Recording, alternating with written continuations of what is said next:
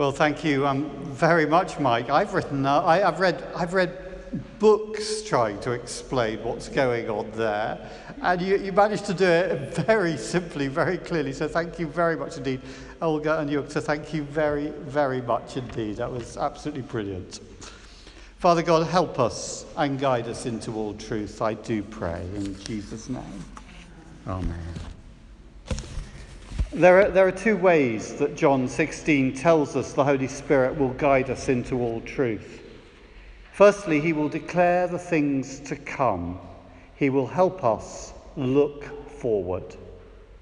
And the second thing is, Jesus says, is he will glorify me because he will take what is mine and declare it to you. In other words, he will help us look up at the glory of Jesus. Life is difficult. I think that's an understatement at the moment. Many people are feeling insecure or simply sad, very sad. Companies are closing, people are losing their jobs, friends continue to leave. And that's nothing in comparison to what is going on in other places. And for Christians, life can get very difficult. In some places, people are suffering and dying specifically for their faith. Last Sunday, a gunman went into a Catholic church in Owo in Nigeria and gunned down 50 members of the congregation. Jesus, at the beginning of John chapter 16, has told his followers it's going to get hard, really hard. They will be persecuted by people who think that by killing them, they are doing God's will. Or if they don't believe in God, that by killing them, by arresting them, they are doing the good and right thing. And Jesus, in our reading, says to the disciples, I have many things to say to you, but you cannot bear them now. Of course, they can't bear them now. How can he tell Andrew, Andrew, you are going to be crucified on an egg shaped cross? How is he going to tell all the disciples, apart from John, you are all going to be martyred, die for your faith? How does he tell Peter, you're going to be crucified upside down because you're my follower? How can he tell his followers that we will become refuse, the detritus of society, or Uh, and that, that, that and at times will be mocked and hated? And how can he tell them? How can he tell them that when he's about to be taken away from them and crucified himself? How can he tell them that before they see the resurrection? and before the coming of the Holy Spirit. But Jesus tells them that the Holy Spirit, the Spirit of truth, will guide them into all truth. He will help us to look up, to look up at Jesus, the eternal Son of God, and He will help us to look forward. The Holy Spirit will help us to look up. Jesus says, He will take what is mine and declare it to you. And then he makes this amazing statement All that the Father has is mine.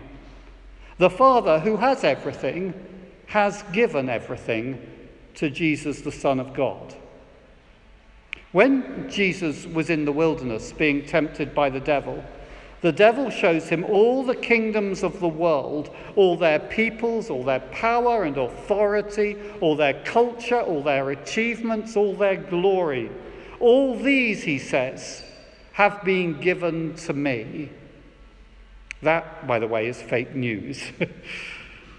and Satan says, if you worship me, I will give them to you. But Jesus doesn't fall for it.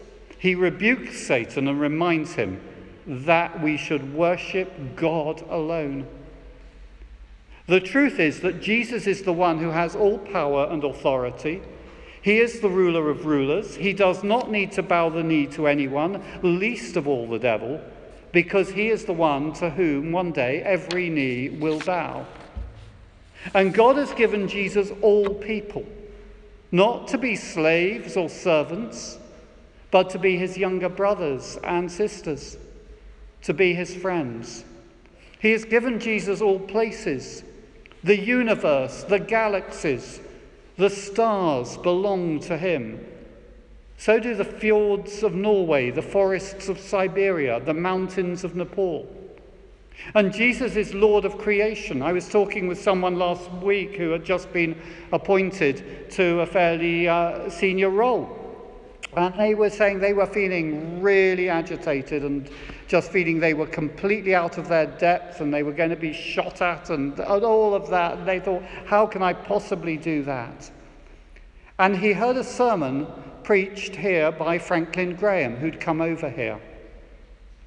And Franklin Graham spoke of how Jesus, and you'll know this story, was in a boat with the disciples in a storm. And while the disciples panicked, it seemed that Jesus had opted out. He was asleep. And they wake him up and they say, Master, don't you care that we're going to drown? Perhaps we feel we're in the middle of a raging storm. Perhaps we feel that Jesus is asleep. Perhaps we accuse him and tell him, You don't really care for me. But Jesus stood up, and with a word, he calmed the wind and the waves. And with another word, he rebuked them. Have you no faith? Jesus is the Lord of creation. He walked on water. He turned water into wine. He feeds 5,000 people with a few loaves and fish. He raised people from the dead. And the Spirit shows us that Jesus is Lord of time. He is bigger than time, beyond time. He controls all time. He controls the past, the present, and the future. He is the one who is, who was, who is, and who is to come. He created time in the beginning, and He will bring time as we know it to an end.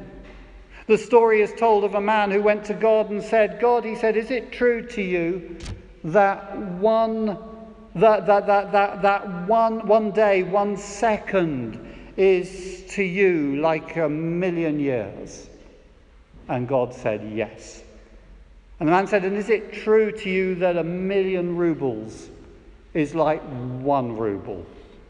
And God said, Yes. And the man said, God, he said, Would you just give me one ruble? And God said, Yes, of course, in one second.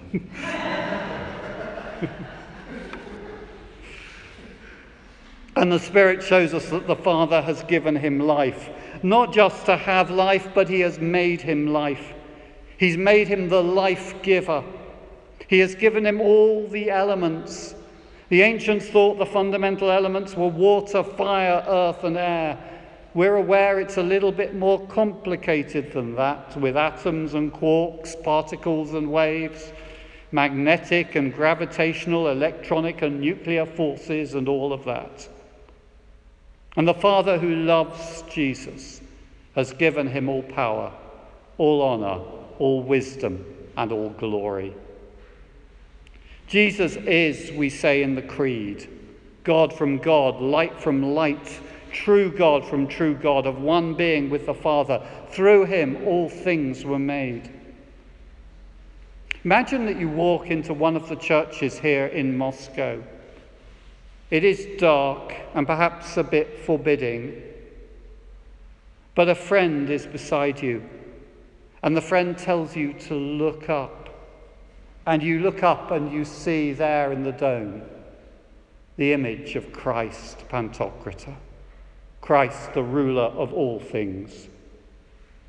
The Holy Spirit is the one who tells us to look up in the darkness of life.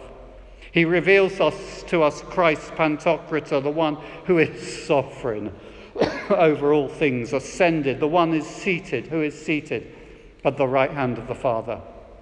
It is the Holy Spirit who will help us to look up, to see that the Father has given Jesus all things, to see that Jesus is Lord, to see that he is ultimately the one in control. And the Spirit will help us to look forward. He will declare to you the things that are to come, verse 13. The Spirit speaks to our hearts and our minds about the future, the future of a transformed heaven and earth. There's a famous verse in 1 Corinthians chapter 2. Paul writes, No eye has seen, nor ear heard, nor the human heart conceived what God has prepared for those who love him. Now, I have often used that verse to say that we cannot begin to imagine what heaven will be like. It is beyond our imagination. But in fact, Paul is saying something a bit different. In fact, almost the opposite. Because he continues, these things that we can't imagine with our, with our minds or see with our eyes, these things God has revealed to us through his Spirit. In other words, humanly, we cannot begin to describe heaven, but the Spirit opens our spiritual eyes and gives us a glimpse, a taste of heaven. Paul knew that himself. He knew immense suffering, but he was given a glimpse of heaven. It was too overwhelming to put into words when he writes about it, and he only hints at it.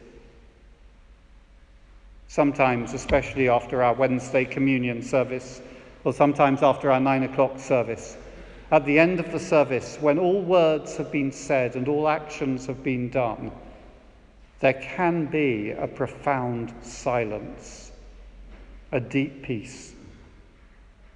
That is a glimpse of heaven.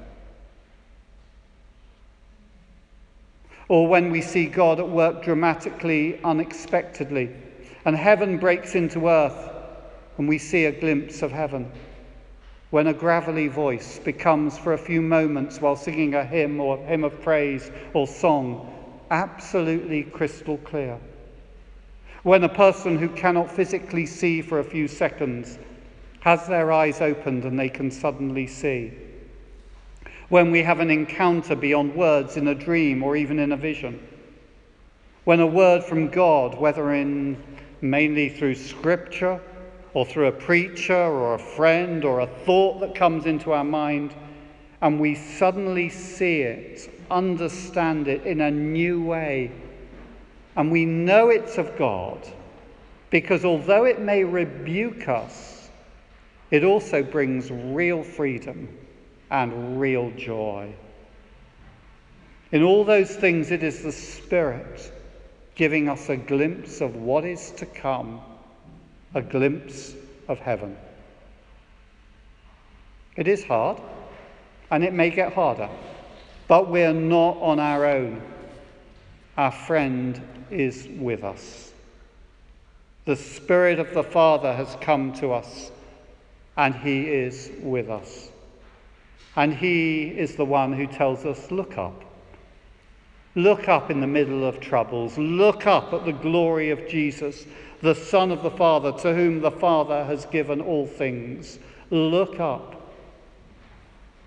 And although He tells us it will be hard, although we're told there will be suffering and difficulties, He urges us to look forward beyond the trouble to the day when all creation will see him, when all creation will join in the worship of him, and the day when we will share in that glory.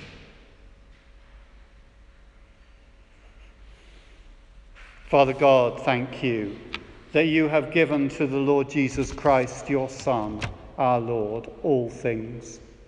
Lord Jesus, thank you that you reign. Lord Jesus, thank you that you sent the Spirit who comes to us and who shows us that the Father has given you all things, that you have all authority, and who points us to the future. We bless you because you have blessed us. Amen.